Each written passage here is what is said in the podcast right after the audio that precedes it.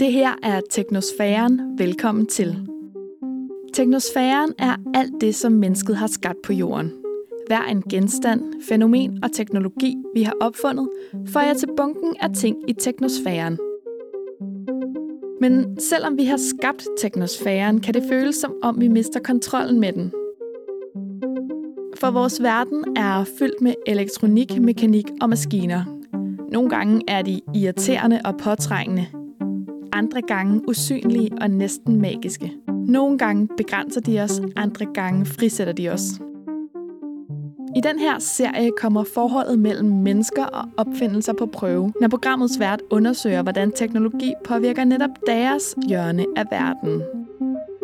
Mit navn er Nana Schmidt-Nordeskov, og jeg er producer på podcasten her, og altså ikke verden. Jeg står på sidelinjen, når verden gennem fem episoder udforsker teknologien som en allieret eller en modstander til den kamp, som verden udkæmper i hverdagen.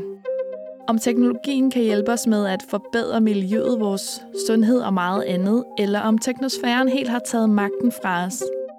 Det her er første sæson af Teknosfæren, og i første sæson er Gitte Marie Johansen vært. På YouTube og Instagram går Gitte Marie under navnet Gitte Mary, og i den her første sæson vil hun undersøge, hvordan teknosfæren påvirker alt vores liv på kloden. Nærmere bestemt miljøet og klimaet. Det her er fjerde episode. Nu begynder programmet.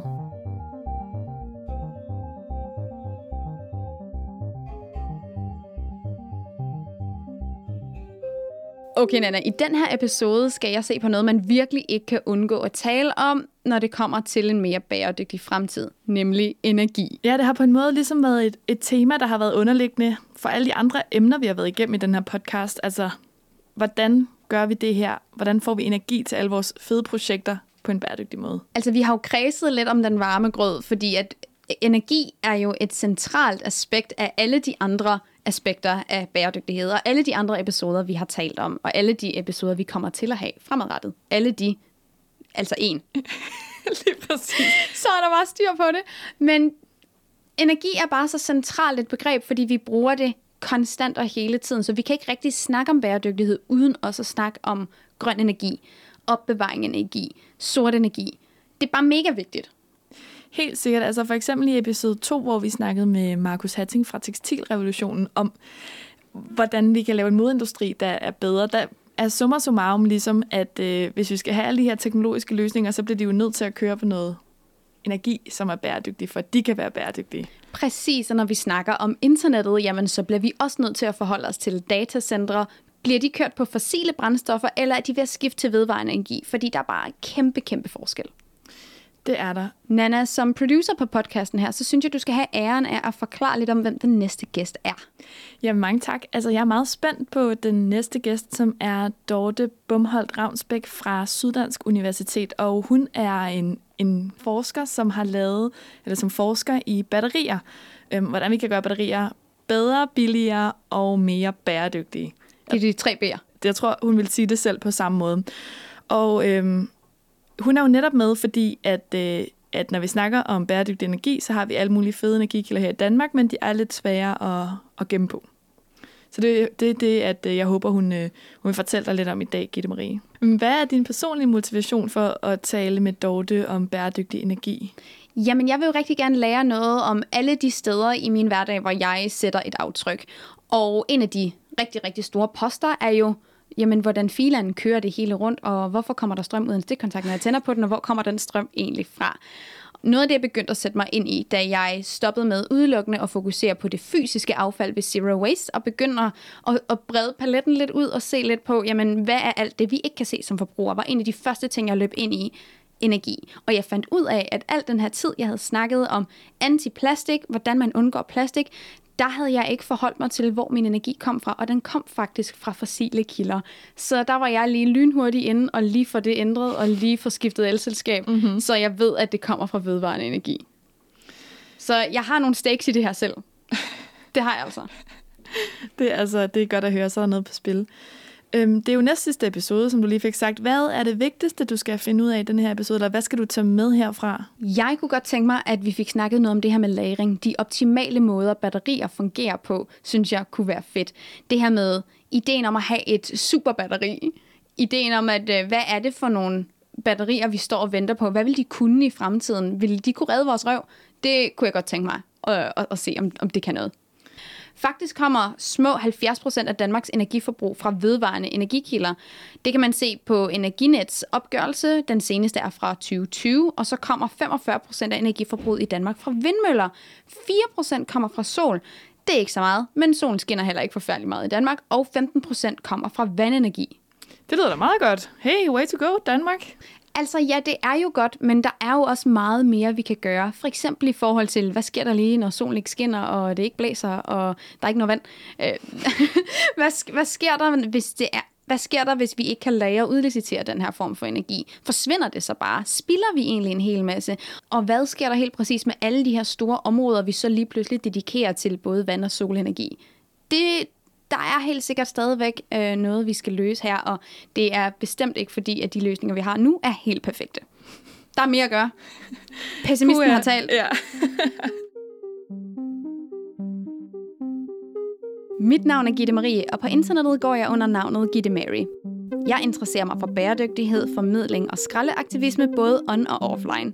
Jeg er foredragsholder og forfatter, men mest af alt så er jeg bare en nysgerrig forbruger. Når jeg undersøger bæredygtighed, ender jeg altid med at kredse om energi. Særligt grøn energi. Selvom meget af Danmarks energiforbrug kommer fra vedvarende energi, så er der et problem. For hvordan kan man gemme solenergien til en regnværsdag? Eller vindenergien til en vindstille dag? Måske er batterier en del af løsningen til problemet. Og hvis vi skal flyve jorden rundt på vedvarende energi i batteriform, så er det måske en god idé at opfinde et batteri, der holder bedre end batteriet i min secondhand smartphone. Det her er Teknosfæren, hvor jeg i den her episode undersøger, hvilken rolle batterier skal spille i vores grønne fremtid. Hej Dorte, du er forsker i batterier på Syddansk Universitet. Kan du først og fremmest præsentere dit forskningsfelt for mig? Så min forskning går ud på at lave nogle nye materialer til batterier. Og det skal selvfølgelig være nogle materialer, som gør, at batterierne bliver bedre, og de bliver billigere, og ikke mindst mere miljøvenlige. Øhm, og de materialer, som vi ligesom arbejder med, er jo dem, der skal lave den her konvertering fra noget strøm til noget kemisk energi, som er lagret i batteriet, og så omdanne den her kemiske energi tilbage til strøm igen. Og det er sådan set at stille nogle ret store krav til de her materialer, til hvad de skal kunne, og derfor er det sådan en, en ret avanceret opgave. I dag der skal vi tale specifikt om bæredygtig energi, så derfor kunne jeg godt tænke mig, at du helt kort fortæller mig, hvorfor vi skal inkludere batterier i den her samtale, eller i det her narrativ om, øh, om bæredygtig energi.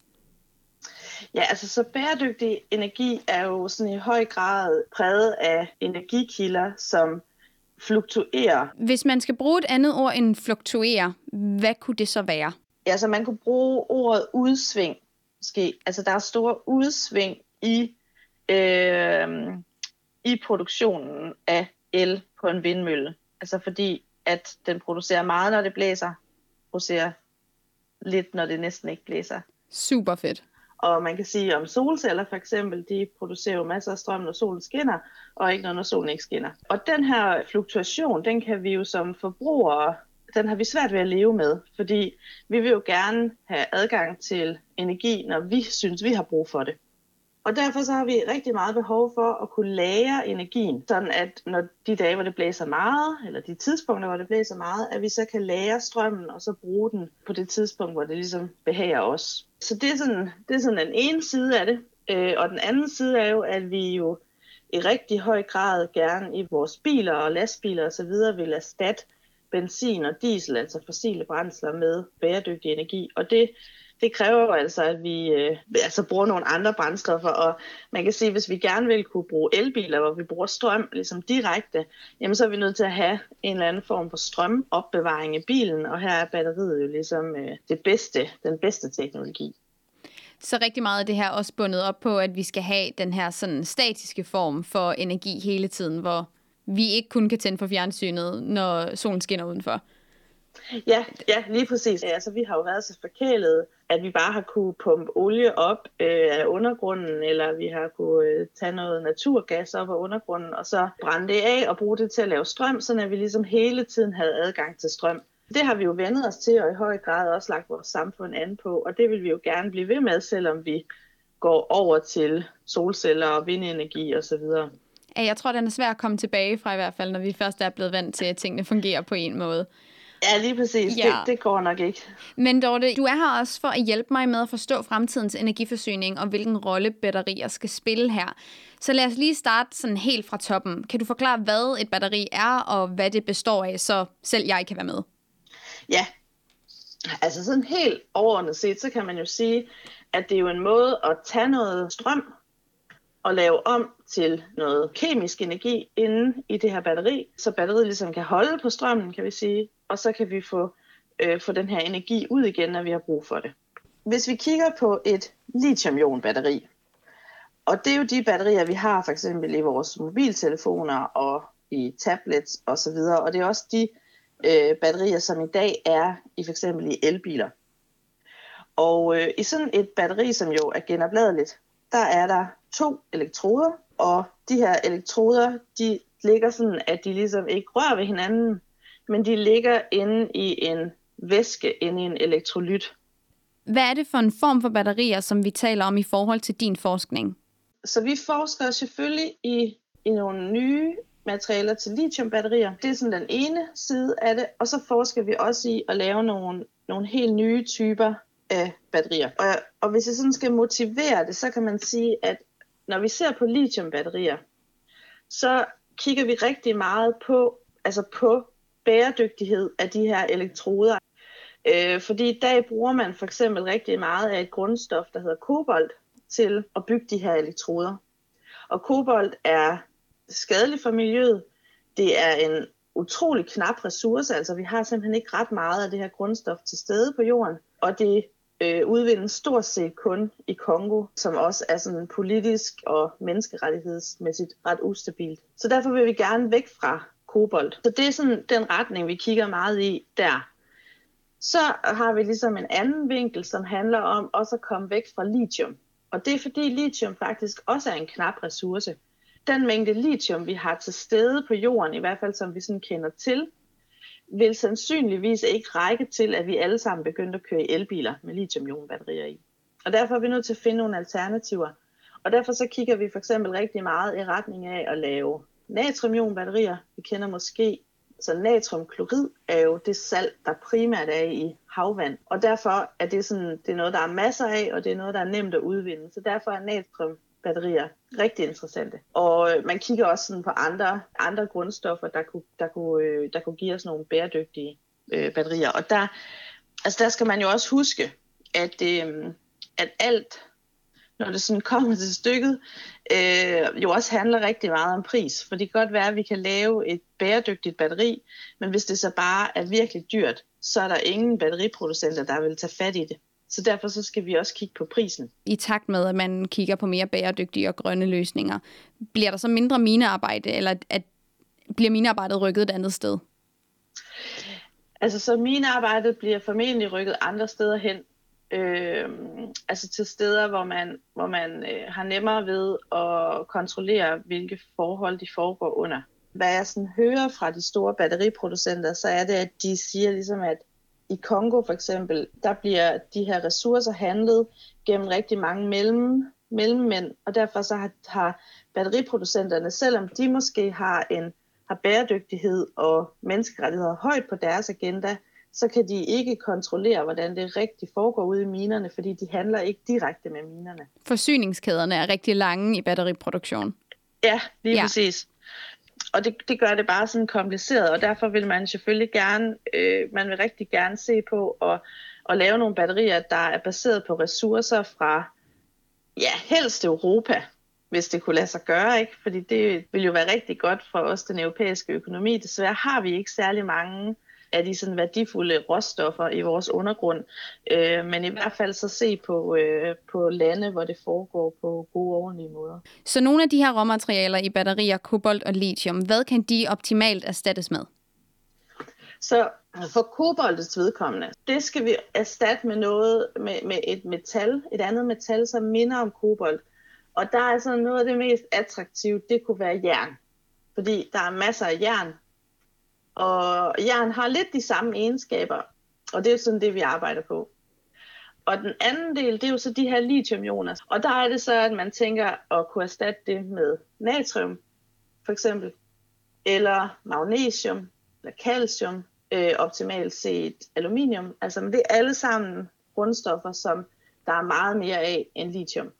Der er så lidt, altså det er ikke uden, en, at vi også må give afkald på noget. Lithium er et fantastisk grundstof, fordi det er rigtig let, og det giver os et højt, altså giver batteriet et højt energiindhold. Og det kan vi ikke, vi kan ikke helt få et lige så godt batteri uden brug af lithium. Men det må vi så, det må vi så lære at leve med, at det måske ikke bliver helt lige så godt. Jeg spurgte mine følgere på Instagram, inden jeg skulle lave det her interview, om der var et eller andet omkring energi og batterier, som de kunne tænke sig at spørge dig om, eller om der var et eller andet, de var nysgerrige efter. Der var en, der skrev, at øh, et af de store problemer, hun kan se i hendes nærområde, det er, at rigtig mange øh, batterier fra, øh, fra Vesteuropa bliver sendt til Østeuropa, hvor de så øh, skader nærmiljøet rigtig meget i afskaffelsen. Er det, øh, er det også noget, der er et stort problem? Jeg har også stødt på i forskellige sammenhæng, faktisk i forbindelse med, at vi begynder at se på de her genbrugs... Øh, processer for batterier, at meget af det batteriaffald, vi har i dag, det netop bliver sendt til Østeuropa, hvor, hvor det så i en eller anden grad, altså nogle af ressourcerne bliver genudvundet, og det, det gælder ikke bare genopladelige batterier, men også alle vores engangsbatterier. Og, øh, og der har jeg så set øh, nogle forskellige rapporter, som tyder på, at, øh, at de fabrikker eller øh, anlæg, der laver den her udvinding af ressourcer fra de her genbrugsbatterier, at de forurener rigtig meget. Som du lagde ud med at beskrive, så kan batterier blive ret vigtigt i fremtidens energiforsyning. Men da jeg skulle lave det her program, der indså jeg, at jeg faktisk ikke ved, hvordan nutidens energiforsyning helt præcist fungerer. Kan du sådan i store træk beskrive, hvor den strøm, som jeg får ind i min lejlighed, hvor den kommer fra? Og det jeg vil starte med at sige, det er faktisk ret kompliceret. Det er ikke bare sådan... Jeg sætter dig rigtig på arbejde nu. ja, ja, men... Så, så, så vi kan helt sådan overordnet set, så kan vi dele den strøm, vi bruger op i, der er noget, der kommer fra naturgas, øh, som jo er et fossilt brændsel, og så er der noget, der kommer fra øh, biobrændsler, som, øh, som jo kunne være halm eller flis, typisk i dag. Også, og måske noget, noget bioolie, men, men typisk halm og flis. Og så har vi så en... omkring en tredjedel, der kommer fra øh, vindenergi. Som jeg forstår det, så produceres der nogle gange for meget grøn energi, og nogle gange produceres der for lidt. Det har du også været lidt inde på allerede. Ja. Øhm, og i forhold til for eksempel vindenergi, hvad sker der med den energi, der produceres, når det blæser rigtig meget? Og kan man bruge den, eller hvad sker der, når der så ikke blæser så meget? Ja, så altså, man kan sige... Så ideelt set, så havde vi jo sådan et energisystem, hvor, hvor øh, man kan sige, hvor hvor produktionen, eller det vi ligesom havde til rådighed, var sådan fuldstændig tilpasset vores forbrug. Men øh, altså af og til, så overstiger produktionen jo så, hvor meget der rent faktisk bliver brugt. Og det man så typisk gør, fordi vores øh, kraftværker, altså dem der kører på naturgas eller på biobrændsel, dem, dem kan man ikke, man kan ikke bare sådan skrue op og ned, man kan ikke bare slukke for det. Altså det er svært at, at styre produktionen så præcist, ikke? Så det man jo så har sådan internationalt, det er, at man ligesom har sådan en energibørs, hvor man så sælger energi, når man har for meget af det. Og så hvis man så på et tidspunkt har for lidt af det, fordi at vi bruger mere, end vi producerer, når det ikke blæser for eksempel, så er man så nødt til at købe det tilbage. Er det rigtigt, at det er mere bæredygtigt at bruge strøm midt på dagen? Ja, det er det faktisk, kan man sige, fordi... Ej, hvor sjovt. Så, så det er jo sådan, at når man... Altså vores energiforbrug er jo højst øh, om morgenen, når man lige sådan er stået op. Og så har man en rigtig stor, et rigtig stort forbrug, når vi kommer hjem om eftermiddagen, og alle sammen skal lave mad. Det er det, man kalder for kogepiken. Øh, så topper det ligesom der, og så falder det ud sådan hen igen om aftenen. Altså i Tyskland, der har man jo faktisk mange steder det, de kalder for natstrøm, hvor det er billigere. Altså strømmen har simpelthen en lavere pris om natten. øh, Ej, hvor sjovt. Forbruget ikke er så, så, så højt. Øh, og der har man også tit, øh, altså mange steder, for eksempel radiatorer, som er indrettet sådan, at inde i radiatoren, der er sådan en kæmpe stor sten, man varmer op øh, med det her natstrøm, og så kan radiatoren så stå hele dagen og afgive det her varme fra den her sten. Det er jo mega smart. Øh, Det er mega smart, ja, og det er faktisk, altså sådan, og det tror jeg er noget, de har haft i mange, mange år, men det er faktisk, det er faktisk meget bæredygtigt. Ej, det lyder rigtig bæredygtigt egentlig. Det er jo faktisk super smart. Er der nogle former for energi, der har mere potentiale for at blive udviklet i Danmark end andre, der tænker jeg i forhold både til vores størrelse og hvordan vores land ser ud? Er der sådan noget, der er smartere at satse på end andet? Altså man kan sige, at vindenergi er jo sådan helt oplagt, og, det, og der er vi jo allerede førende. Øh... Og øh, altså, ja, det er, det er nok det, man, altså der hvor vi ligesom øh, kan, øh, kan bedst være med, ikke? Og så, så kan man altid diskutere, så kan man altid diskutere solenergi. Øh, altså det handler jo altid om, kan man sige, om den investering, det koster at lave anlægget, om, om den øh, kan give payback. Om det kan tjenes øh, ind på C O to budgettet. Ja. Ja, både på C O to budgettet, men, men man er også nødt til at erkende, at der også er et penge. Så på budgetbudgettet? Budgetbudgettet, ja, lige præcis. Ja, og så meget sol har vi bare heller ikke i forhold til alle mulige andre steder. Nej, lige præcis, og solcellerne altså, er trods alt heller ikke øh, altså, så effektive. Og det leder mig lidt egentlig til det næste spørgsmål, som er i forhold til Danmark. Hvilke andre muligheder er der for vedvarende energi sådan på mere global skala? Her forestiller jeg mig for eksempel, at solenergi er meget mere oplagt andre steder. Ja, klart. Helt klart. Og der, er jo, altså der kan man jo tale både om solenergi, altså i forhold til, til altså solceller, som vi kender det. Men der er jo også mange steder, hvor man kan bruge, altså hvor solen er kraftig nok til, at man ligesom koncentrerer solens stråler, og så bruger, dem, bruger solens stråler til at varme et eller andet emne op, og så lave det om til strøm, når man har brug for det igen. Ikke at vi lavede det om til strøm, men det får mig simpelthen bare sådan til at tænke på sådan den helt lavpraktiske sådan spider-måde, vi gik i bad på på lejertur, da jeg var lille, hvor man hældte vand ind i en sort plastikpose, og så satte man den op i et træ, og så brak man et hul, ja. Og så badabing, ja, badabum, så, så er der bare ja. Mega varmt vand. Altså, og havde, havde I nu haft en varmeveksler på den? Så kunne øh, vi have lavet strøm? Så kunne man godt have lavet strøm, jo. Ja. Ej, det er jo for fedt. Det, det ville jeg virkelig ønske, vi havde. Det kunne have været virkelig, virkelig sejt. Der mm. er en anden ting, og nu vil jeg sige, den vil jeg vende med dig semi-hurtigt, og det er uretfærdigt, for det er et kæmpestort emne, øh, så det beklager jeg allerede på forhånd.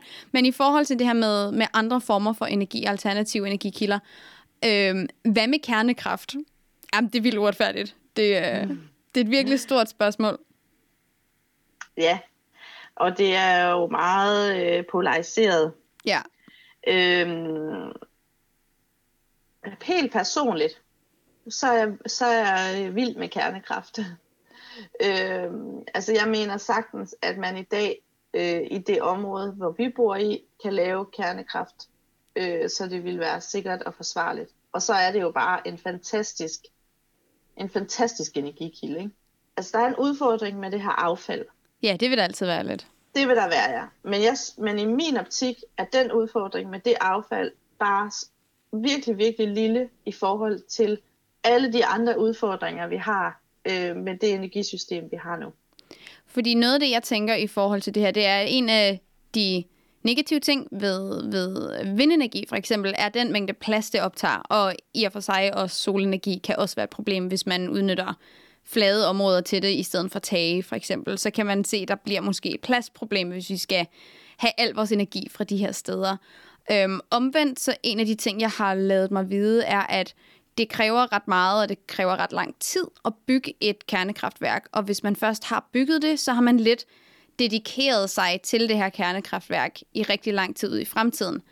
Og det kan der måske være nogle ulemper ved. Jeg tror, et godt energisystem er i virkeligheden nok et ret diverst energisystem. Det tror jeg, du har altså, ret det, i. Ja, altså vi skal ikke, vi skal ikke satse på én ting.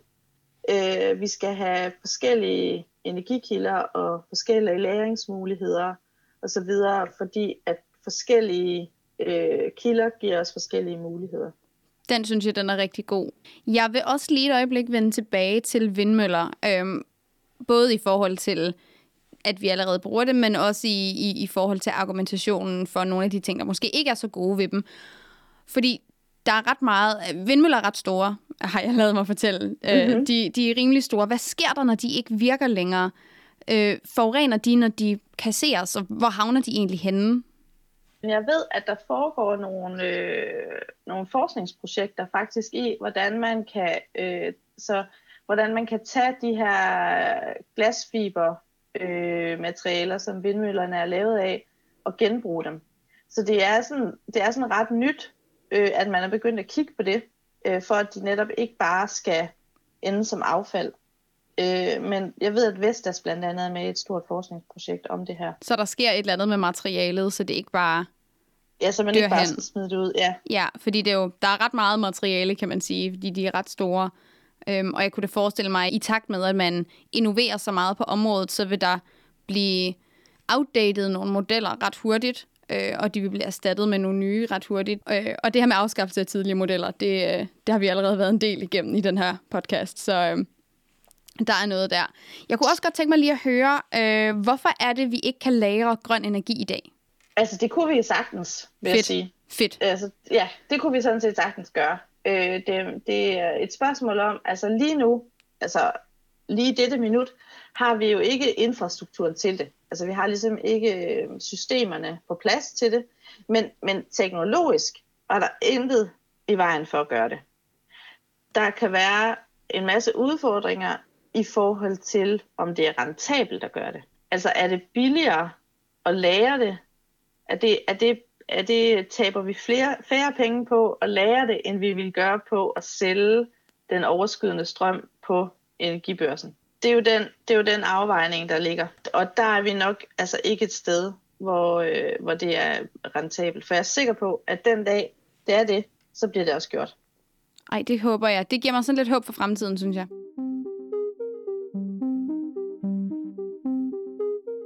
Gitte Marie, lad os lige tage to sekunder til lige at trække vejret, og så lige fortælle lytterne, hvad det er, du har gang i lige nu.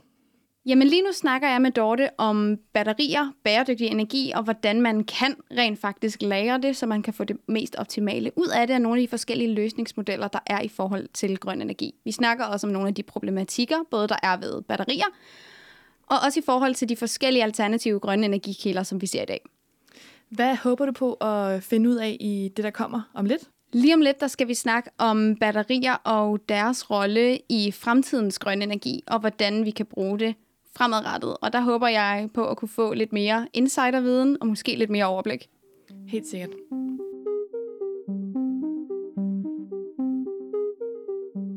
Kan det, du forsker med, være en løsning i forhold til at udnytte grøn energi? Ja, det håber jeg da. Det håber jeg også. Altså, jeg håber da i hvert fald, at det kan være, at det kan være bidragende til, at vi kan komme til at se langt flere elbiler, og at vi kan komme til at få nogle batterier, der netop bliver billige nok til, at det bliver rentabelt at lagre stor skala vedvarende energi. Altså. Så vi kommer til forhåbentlig at se øh, masser af elbiler, der jo alle sammen skal have en eller anden form for genopladelig batteri i sig. Og forhåbentlig, så kommer vi også til at se øh, nogle batterier, øh, altså nogle store batterianlæg, som kan hjælpe os med at lagre vedvarende energi fra for eksempel alle vores vindmøller, sådan at de dage, hvor det blæser alt for meget, at så kan vi gemme den her energi til de dage, hvor det blæser mindre. Det synes jeg øh, lyder rigtig godt.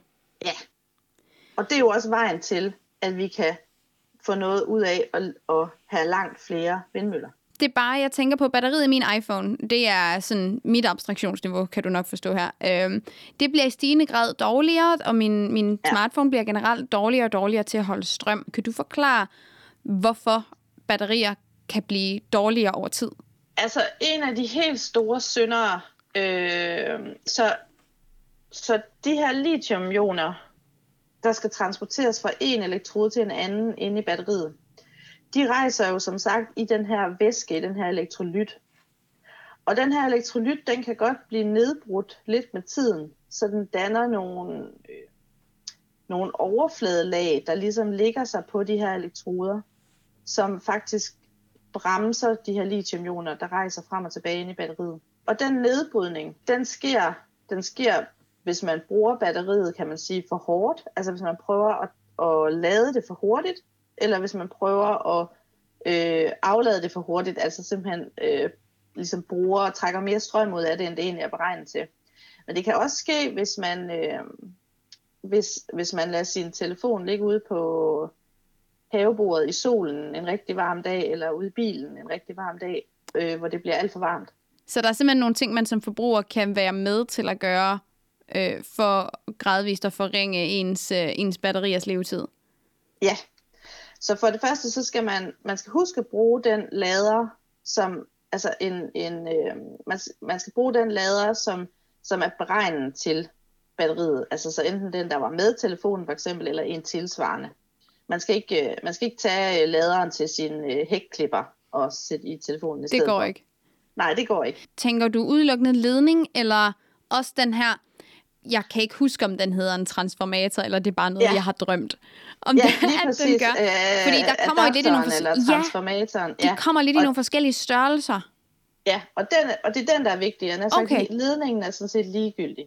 Okay, den er faktisk god, fordi jeg tror, jeg har brugt den forkert i rigtig lang tid. Nej, det var ikke så godt. Nej, det var ikke så godt. Det, det, skal, man, det skal man lade være med. Man skal i hvert fald sikre sig, at, det, at, det, altså, at den har de samme specifikationer, som den, der hører til ens telefon. I kontekst af det her med personlige devices og personlige batterier, så tænker jeg på, Tesla har lavet det, der hedder Powerwall, som er et batteri, der er mere end en meter langt og vejer over hundrede kilo. Og det er meningen, at man skal have batteriet derhjemme, og så er det tilsluttet solpaneler, og batteriet kan så lagre enten solenergi fra ens private solcelleanlæg, eller via energi fra elnettet, og så kan det virke til strømafbrydelse. Kan det i fremtiden være, være noget, kan, kan batterier i hjemmet, som, som store slash små devices, stå og fungere som vores egne private elværker? Fordi det lød rigtig meget sådan, eller jeg forestiller mig i hvert fald bare sådan helt doomsday-prepper-agtigt. At så har man, her har man reolen med alle sine konservesdåser, og her har man sit store batteri. Og så behøver man faktisk ikke have noget med samfundet at gøre. At det, det var nærmest det vibe, jeg sådan fik af det i hvert fald. Ja, og sådan kan man jo også godt lidt tænke det. Altså det er jo lidt tilsvarende som, at øh, folk, der bor ude i ødemarken, de har jo typisk en, en strømgenerator, altså en, benz, altså en diesel- eller benzindrevet generator, så de kan lave strøm, hvis nu der kommer en afbrydelse osv. Men jeg tror, altså man kan sige for det første, i, i, medmindre man er øh, doomsday prepper, så øh, hvis man bor sådan i øh, almindelig by i Danmark, så, så er det godt nok sjældent, der er sådan en strømafbrydelse mere end lige sådan. Ej, det er meget heldigt på den måde. Men jeg kan godt ja. se pointen i det, eller hvad det måske skulle kunne. Ja, og æm... der, kan det, altså der kan det jo helt sikkert noget. Hvis man nu bor et sted, hvor der, hvor der kan være strømafbrydelse rigtig længe. Ikke? Øhm, men, men jeg vil sige, hvis man kigger sådan på det i forhold til den her tanke om at bruge det sådan som egentlig læringskapacitet til sådan at udligne øh, forskellen mellem produktion og forbrug, der tror jeg mere på nogle centrale løsninger.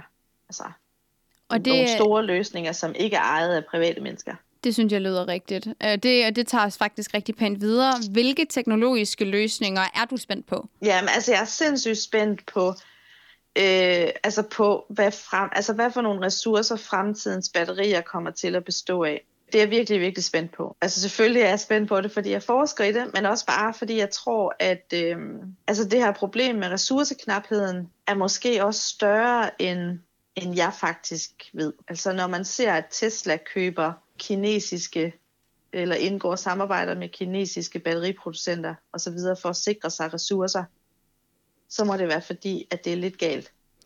Ja, det lyder jo ikke umiddelbart som noget, man gør, hvis der er der bare masser. Og jeg er også rigtig spændt på at se, altså, øh, hvad, hvad, øh, hvad der ligesom, hvad kommer til at vinde i forhold til den her øh, kamp mod mellem det at være bæredygtig og det, at øh, tingene også skal give mening fra et økonomisk perspektiv. Jeg synes, det bliver rigtig interessant at se, om det bliver meget sådan lavteknologiske løsninger, altså sådan mekaniske løsninger, med man pumper noget væske op og lader det løbe ned igennem en turbine, eller om vi er ude i sådan højteknologiske løsninger som øh, batterier og solceller og så videre. Jeg tror, der kommer til at ske et rigtig godt spænd her i hvert fald. Og jeg håber, vi får lidt af det hele. Ja. Øh, som du siger, så er løsningen ikke et sted, men man skal finde den mange forskellige steder. Øh, sådan helt pessimistisk, optimistisk, hvor lander vi henne på det her superbatteri, som skal komme og løse alle vores problemer med at lagre strøm? Hmm. Folk har jo haft en tendens til at sammenligne for eksempel altså batterier i elbiler med, hvad en benzinbil kan. Og jeg tror bare, vi er nødt til at indse, at, at vi, kan nok, vi kan nok ikke lave noget, der bliver lige så godt som vores benzinbiler. Jeg skulle lige til kommer... bande meget der. Øv, øv, mente jeg. Altså, vi kommer, vi kommer til at øhm, gå indgå nogle, altså gå, gå på kompromis, både måske i forhold til, hvor langt de her biler kan køre, hvor lang tid de kommer til at tage, tage at lade dem op, osv. Og der, der skal vi jo så bare tilpasse vores, vores måde at leve på. Men i bund og grund, så så tror jeg, at, det, at det, det kan vi også godt. Altså, der sker jo helt vildt meget de her år inden for mange andre ting. Altså, man er, altså, hvor man er blevet meget bevidst om sit forbrug af plastik og sit forbrug af kød osv. Så videre. Øh, så der rykker vi jo en masse ved de ting, altså den måde, vi ligesom lever på. Selvfølgelig kan vi også tilpasse os i vores transportvaner. Jeg tror, det er meget rigtigt, det her, du siger med... Øh at man bliver nok nødt til at genoverveje eller reflektere over sin levestandard, eller på en eller anden måde justere den til den status quo, vi så går i møde. Og det siger jeg som nogen, der elskede oksemørbrad, kæmpe bøffer, mm. og som blev veganer for miljøet. At det kan man jo godt sagtens. At det, det kan man sagtens, og det handler... Det handler mest om motivationen til det. Jeg tror meget, jeg lander på den her. Hvis ikke vi vælger at gøre det frivilligt sådan lige omkring nu, så tror jeg bare, vi bliver tvunget til det senere. Ja, og så bliver det bare øh, rigtig træls. Vi kan lige så godt gå i gang. Ja. Og jeg tænker egentlig på den her, vi bliver nødt til at ændre vores levestandard, øh, ellers så bliver vi nok bare nødt til det senere. Der tror jeg, vi, øh, vi, vi stopper for i dag. Jeg har lært rigtig meget her. Og øh, tak skal du have, fordi du gad være med, Dorte. Det var en fornøjelse.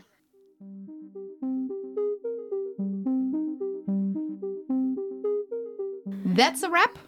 Det er det sgu. Øh, hvordan øh, var det at lave øh, den her episode, Gitte Marie? Jeg synes, det var super fedt. Jeg fik et rigtig godt overblik over nogle af de her forskellige problematikker, men også nogle af fordelene ved batterier. Jeg synes bare, Dorte var vildt god til at forklare sådan meget lavpraktisk også, hvordan tingene hænger sammen, uden at man føler sig helt hægtet af. Også fordi der er mange af de her ting, vi omgiver os med hele tiden, som vi... Vi, vi bruger dem, men vi forstår ikke rigtig, hvordan de fungerer. Og det kan nærmest blive sådan helt klaustrofobisk, at man ikke... forstår, hvordan de ting, man, man omgiver sig med, virker. Så der er det fedt, vi har sådan nogle som Dorte, der lige kan forklare os det. Så alle er med. Det er altså virkelig, det er så rigtigt. Altså, øhm, noget med batterier, der er også lidt sjovt, det er, at da jeg sad og researchede til det her program, som du også var inde på, som du også sagde til, det der med, hvor bruger man egentlig sådan nogle der A A-indgangsbatterier øh, henne nu om stunder? Altså, man bruger dem vel i sin fjernbetjening. Hvis man har sådan en? Hvis man har sådan en. Joysticks til PlayStation, det gør de jo ikke engang. De bliver vel lavet op på en anden måde. I suppose. Øh... Jeg bruger dem i en lille sådan en lyskæde, jeg har fra tier. Ja. Jeg ved ikke, om det er bare mig, der er absolut skrald. Men det første, jeg tænkte på, da jeg tænkte på A A-batterier, det var en anden form for device.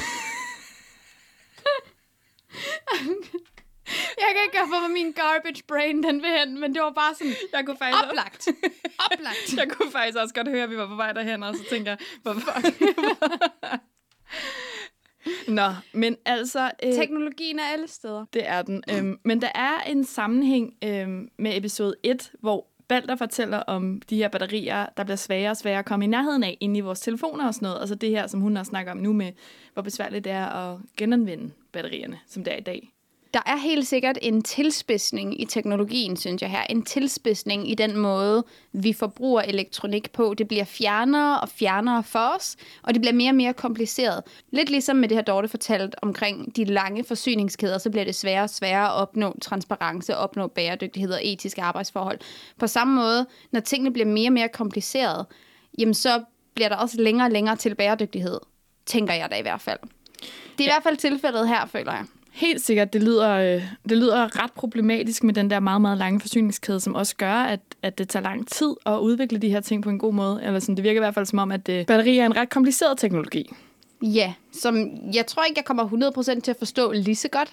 Noget andet, jeg har tænkt på, det er, at i de her programmer, der bliver der ofte sagt det her med, altså teknologien, videnskaben er der, vi kunne gøre det i princippet, men i praksis er det ikke muligt. Ja. Er det ikke helt vildt? Jeg tænker altid, ej, verden er et forfærdeligt sted, fordi al fed udvikling, alt, el, alt teknologi, alt bæredygtighed, alt sammen bundet op på det økonomiske aspekt og det, og det økonomiske incitament. Og det stinker. Det frustrerer, at man sidder i en situation, hvor at ens fremtid, hvis man skal sætte det lidt på spidsen, er bundet op på en nåde af nogle andre, der måske, måske ikke vil investere i det, fordi måske, måske ikke kan lave bank på det. Jeg, jeg har meget den her attitude til det, at der er rigtig mange industrier, der er rigtig mange C E Os, der skal forberede sig på at skulle tjene markant mindre, hvis man skal opnå en bæredygtig industri, opnå bæredygtige produkter. Og det er så frustrerende, at det, der virker som om, der er hemskoen hele vejen igennem, er, men hvis det bliver lidt dyrere, vil folk ikke købe det. Ej, hvor er det irriterende. Ej, hvor er det træls. Også det her Leif, han fortalte om, med de her, den her chip, han har lavet, som kan indeholde hele internettet. Yeah. Det var sådan, den, det kunne vi godt gøre. Det er men, noget sci-fi shit, det ja, er det altså. Men i praksis er det umuligt, ikke? Og det, ja. det synes jeg bare, det, den bevidsthed, synes jeg bare er super spændende at tage med videre. Ja. Altså det her med den øh, teknologiske begrænsning versus den økonomiske begrænsning passer jo meget godt til det næste afsnit, vi skal lave. Det gør det nemlig. Det næste afsnit, vi skal lave, handler jo om teknologi i fremtiden. Så det passer jo perfekt. Stay tuned.